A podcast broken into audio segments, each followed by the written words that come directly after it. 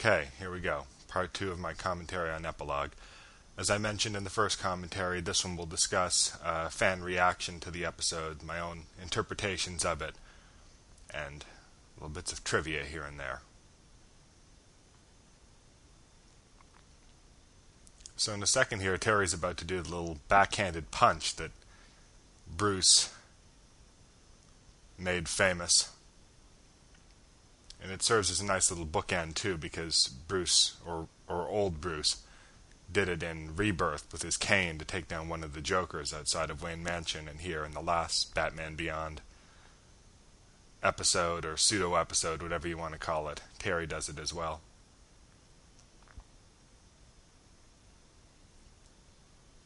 Now, I got the feeling that uh, Waller was supposed to be under house arrest or, or some something of that nature that perhaps due to her her crimes and her actions uh, during her tenure with the government that she was unable to leave her house either for her own protection or uh, to prevent her from spilling any secrets or, or carrying on her work in any way.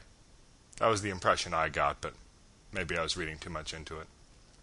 And the uh, the guard that was sitting at the security monitor there a second ago looked uh, looked quite like Dwayne McDuffie to me, the uh, the writer of the episode.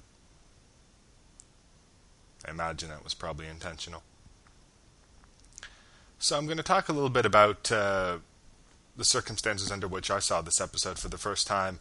Uh, being in Canada, I first saw the episode on YTV, a uh, sort of children's and animation program programming channel uh, that we have here in Canada and but there was some, there was a, a glitch during the first airing when the episode was supposed to start. Instead, we were subjected to uh, like five minutes of like exercise equipment infomercial and weird sort of stop motion children's cartoons and so on. Somebody had clearly screwed up on the technical end at the YTV uh, headquarters, and we, we, were getting the wrong feed. And then it, it kicked in in its proper way uh, when the episode proper started, but I missed the everybody watching it on YTV missed the uh, the teaser and the opening credits. So this episode is is dense and confusing enough to a first time viewer as it is without continually thinking for 20 minutes that you would mu- that you must have missed something important. You're like there, there must have been I was just sitting there the whole time thinking no this this can't be right. I must have missed something that would explain all this. Of course, now I appreciate the episode and all of its intricacies, and I, I, I love it unconditionally. But at the time, I, it was almost too much. It was like sensory overload in a way, and uh, it just you know because the revelations just hit you so hard and fast, and and characters that you didn't expect to see, and and uh, references references to events that you never expected to to hear about again, and of course, the big bombshell revelation about Terry's parentage, and I almost turned the episode off partway through, which I, would never been inclined to do during any episode of the DCAU before. And it's not because I thought the episode was bad, it's that the sheer onslaught of information combined with uh, the technical glitch that constantly made me think I was missing something, it just combined to just put me in this sort of fugue state where I, I didn't quite know which way was up, and it, it was almost too much. I almost shut it off, and I'm glad I didn't because it sort of dovetails at the end and the pre-credit sequence as it turned out when they re-aired the episode in its proper way. Didn't really uh, didn't really provide too much additional information, so it all worked out. So a few things that uh, that we've gone by now, I'll go back and mention. Uh, Terry's costume, the bat suit, in this uh, this time period, which is 15 years past the time period of Batman Beyond the series, is different than it was in the Batman Beyond series. It's closer to, to Bruce's JLU era costume. The bat symbol is smaller. The the compartments along the belt aren't the little high tech ones that Terry had initially. They're more like the pouches that Bruce had in his JLU costume. So uh, sort of a move on the part of the uh, the creators to subconsciously link Terry and Bruce a bit more, I suppose, before the revelation is uh, is let out of the bag, and perhaps on Terry's part in the context of the story, is uh, is an inclin is a, is a tendency on his part to sort of become more like Bruce even before he realizes why he's doing it. And the uh, what I like to call the ancient Bruce design, as as opposed to the old Bruce from Batman Beyond, the Batman Beyond series, is quite similar to some early design uh, sketches that were done before the Batman Beyond series when they were trying to figure out how you know 85 or whatever year old Bruce would look in the Batman Beyond series. They did some some early character designs that showed you know he had lost all his hair and he was even missing an eye at one point. Uh, and so this it looks like they sort of dusted off some of those uh, th- that one particular design and used it here for a really really like 100 year old Bruce. Also, Terry mentions uh, when he's listing people that loved Bruce but left him because of his, you know, hard ass ways, he mentions Dick and Tim and Barbara, and he mentions Selina, being of course Selina Kyle or Catwoman. The implication, perhaps, being that at some point uh, Selina found out that Bruce Wayne is Batman and perhaps joined him in his fight against evil, and they became close, but somewhere along the way she left him. Make an interesting story that we haven't seen yet, if if that is the correct interpretation of it. And Lauren Tom pulls a, an interesting trifecta in this episode. She voices three characters. She voices, of course, Dana, and she voices Dr. Light, coming up in a, a few minutes when Waller tells her story uh, set in the JLU time period. Dr. Light's first speaking appearance in the in terms of air date order.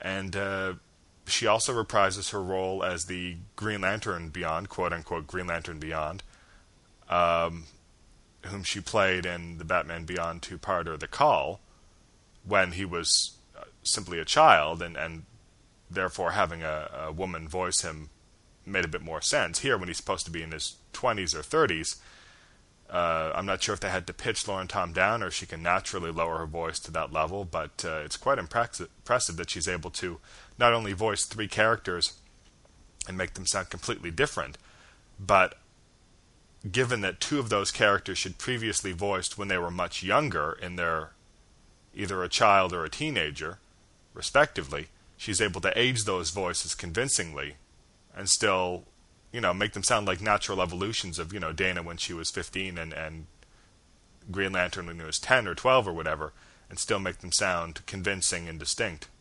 It's quite impressive. And Green Lantern Beyond's name was established in uh, some of the Batman Beyond tie in comics. His name was established to be Kai-Ro, which is, interestingly enough, a nod to the Hal Jordan Green Lantern's sidekick in the old Superman Aquaman animation hour from, you know, decades past, who was named Kai-Ro. So whoever wrote that comic threw that in there as a nod to that.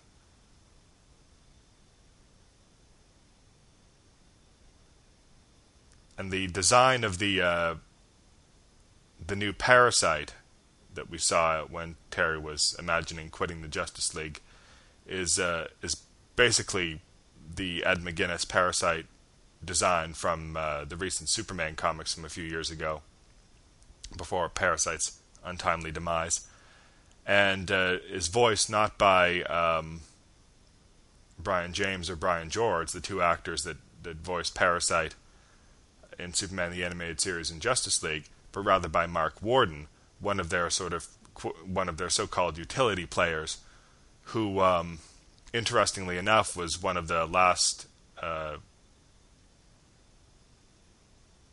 was one of the uh, the last to be in the running for the role of uh, of Terry McGinnis, and of course was eventually beaten up by Will Friedle. But the fact they had him in this episode is, is sort of appropriate in that sense. It's the last time we'll see uh, Terry and Bat and uh, the whole Batman Beyond time frame, and it just struck me as being appropriate.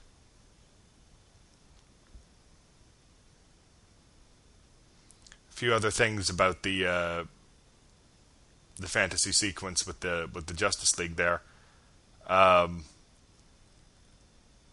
Kai-Ro mentions the, the villain group being called the Iniquity Collective, and uh, that's sort of a sly reference to the fact that ever since the original Injustice Society back in the 40s, and then that led to you know the Injustice Gang and the Injustice League and, and so on and so forth, over the 65 years between uh, the time period of Justice League and, and time period of epilogue, it's clear that uh, the villains are just running out of synonyms for injustice and gang.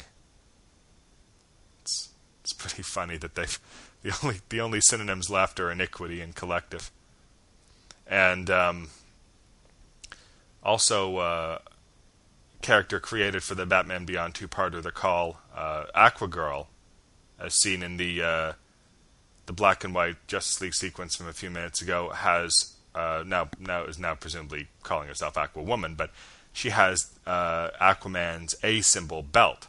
Now, Batman, the Batman Beyond two part of the call established in a quick throwaway shot of the Batcomputer that Aquaman was missing in the Batman Beyond time period.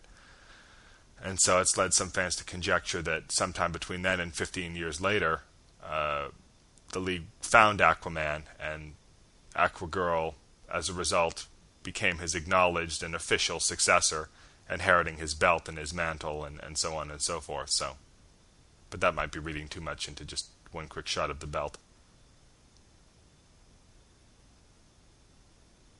And I also like during the uh, the black and white sequence with the Iniquity Collective that Terry has become more like Bruce became in, in the Justice League series, where villains that once posed a threat to him one on one back in his own series, he's now able to take them out you know, in twos and threes, just with uh, expertly placed batarangs, just like uh, just like Batman was able to do to many many villains, just like Bruce was able to do to many many villains. In Justice League and JLU, taking them out with crazy nuclear batarangs and electric batarangs and so on by the by the dozens. Also, interestingly, uh, the fact that they threw in uh, Shriek and Inque and Stalker into the uh, into that sequence, they could have very well uh, had given Stalker and we'll see her in a few minutes, uh, Phantasm, some lines. Given that Stalker was voiced by Carl Lumbly, who of course plays J'onn J'onzz, and Phantasm was voiced by Dana Delany, who plays Lois Lane. So given that they're both regulars on the show, or in Dana Delany's case, you know, recurring guest stars they could have easily have given those characters some lines and, and gotten the original actors back, but I suppose they felt that this episode had enough stuff coming at you all at once without giving extraneous speaking lines to, to minor characters. And now, finally catching up to what's happening on the screen, um, the uh, the Royal Flush Gang here, when Waller says it's either the second or the third who can keep it all straight, that's a little uh, throw out to the fans, a little shout out to the fans there because uh, the fans were quite confused by the uh, Royal Flush Gang that debuted in Wild Cards. It was so dissimilar to the one that we had seen in Batman Beyond. Fans wondered if that meant that the two series weren't in continuity with each other after all, or if there were two completely different Royal Flush Gangs, or whether the the one we saw in Batman Beyond did evolve from this one, and it just a lot of crazy stuff happened along the way to make them so different. So they give that little line to Waller there to show that, yeah, we know that the Royal Flush gangs can be, you know, different and confusing, and that's just that's just the the way the Royal Flush gangs are in this continuity. There's a bunch of them, and it's hard to keep it straight.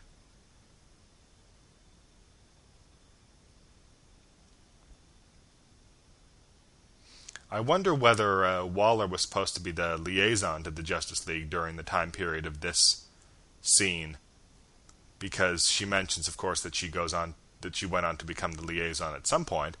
But uh, when she shows up here in the helicopter, Batman doesn't say, you know, Waller, what does what does the government want with it this want with us this time, or you know, what's the Justice Department want, or whatever. He says, I should have we should have recognized your hand in this, implying that, you know, if they're used to seeing her all the time, he wouldn't have said that. He would only have said that if she only shows up for stuff that has to do with the fallout from Cadmus. So she's probably not the liaison to the Justice League in this time period yet.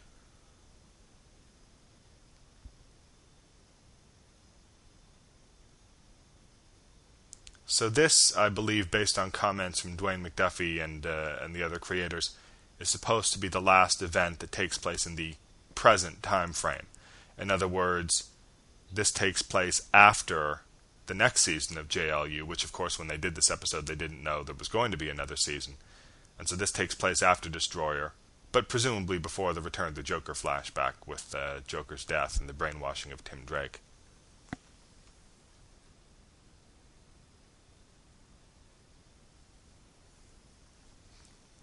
And I mentioned it on the other commentary, but the moment with Batman and Ace there is one of my all-time favorite Batman moments. I like the moments that show. I mean, it's all it's it's all well and good to show him to be cool and badass and no nonsense and aggressive and and all that, and that's all well and good. That's part of his character, but I tend to like the moments that show his kindness and his compassion because, as Waller says later, no one cares more about his fellow man than Batman. And I like moments that bring that out because it's a it's an oft oft ignored aspect of his character, but it's really at the heart of his character. And so I tend to favor moments that really accentuate that.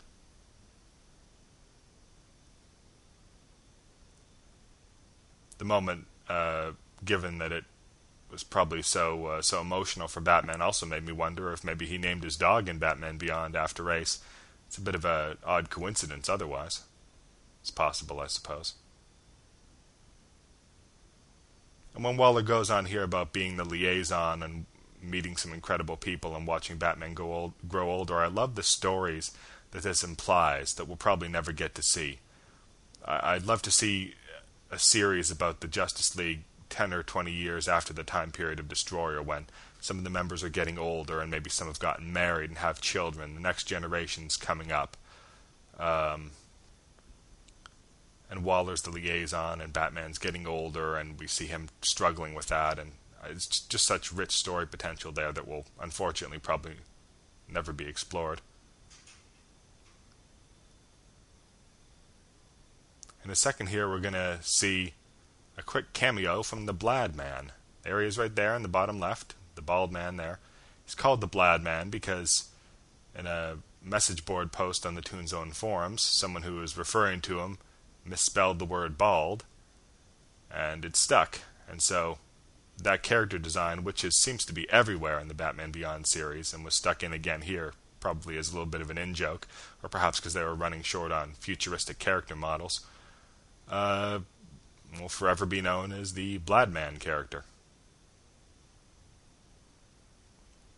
I have to wonder why the government would have what Waller refers to as psychological profiles on Thomas and Martha Wayne, given that they died a good 30 years before Cadmus was founded. But, whatever. And I love that uh, the Grey Ghost seems to be one of Terry's childhood heroes, just like he was Bruce's. There's a lot of fun little moments of symmetry like that in this episode. And one other thing that I found to be really remarkable about this episode, now, of course, due to what's commonly referred to as the Bat embargo, due to the existence of the other uh, Batman animated series, The Batman, uh, the JLU creators were not allowed to use the vast majority of Batman villains and supporting characters. But nonetheless, this episode still manages to evoke that old timey Batman feel, and it feels like a Batman episode, even though there aren't really any traditional Batman characters in it. But because they established such strong connections between Bruce Wayne and Ace and Bruce Wayne and Amanda Waller, their inclusion and the fact that they dusted off uh, one of their own original Batman villains, Phantasm, from the Mask of the Phantasm movie, really makes you feel like this is a Batman episode without uh, throwing in, say, the Joker or Alfred, who they probably would have used had they been able to. But I find it hard to believe it, it would have improved on the uh, the end result that we got here. So a lot of people hated what this episode did to Terry's character. They felt that it took away from his unique role in the Batman Beyond series. That he was a young kid who, who hadn't had any training or, or didn't you know wasn't rich and didn't have you know wasn't a natural born athlete, but he still through sheer determination managed to make himself Batman. And that's a that's a cool message. Uh, and a lot of people felt that this diminished that by making him Bruce's son, Uh, he now has a genetic predisposition towards uh, athleticism and intelligence and so on, even though Waller kind of dismisses the intelligence aspect here. Uh, and so some people felt that that diminished Terry. But, um, and, and, they're welcome to their opinion, but I felt that they kind of missed the point in a way because the idea, uh, what they were going for was that it doesn't matter who Terry's father is, genetically speaking. He's his own man. I mean, we're all somebody's sons or daughters, but that doesn't make us carbon copies of them. We're all obviously our own people. And if we're willing to accept that premise, then I don't see what this changes about Terry fundamentally as a character. It changes an aspect of his backstory, of his origins, but it doesn't change who he is now, and it doesn't change. It doesn't diminish any of the things he was able to accomplish uh, in his tenure as Batman we saw that he wasn't, you know, an exceptionally intelligent person. We saw that he didn't have a lot of money. No, none of those things have changed. It's not like they rewrote Rebirth to make him a child of privilege or anything. Everything he accomplished is still valid. It's just that there's now this other aspect to him that wasn't there before. And that's the way I look at it anyway. The idea was that Amanda Waller was wrong, and by the time period of this episode, she has realized it. That you can't create another Batman by messing with uh, people's genes or by hiring assassins or any of that. It's whether you want to call it fate or, or you know, the hand of God or whatever you want to call it. She didn't create a new Batman. She just happened to get one anyway due to a, due to a series of events that no one, not even she, could have predicted. And that's the beauty of this episode is that even though it changes a lot of stuff that we thought we knew about Terry, it doesn't change who he is fundamentally. And in fact, it changes nothing that I believe to be important about who he is or what the Batman Beyond series was about. It simply adds more texture to it, in my opinion. And there, of course, we get Shirley Walker's fantastic Batman theme as we go out of this episode. And if you're watching this in the order I would recommend, then this would be the very last episode of the DCAU you watch. Quite appropriate given what Jay Allman referred to as an endless ending. One that sums everything up, puts a nice bow on it, but still leaves room for limitless stories in the future. Thanks for listening.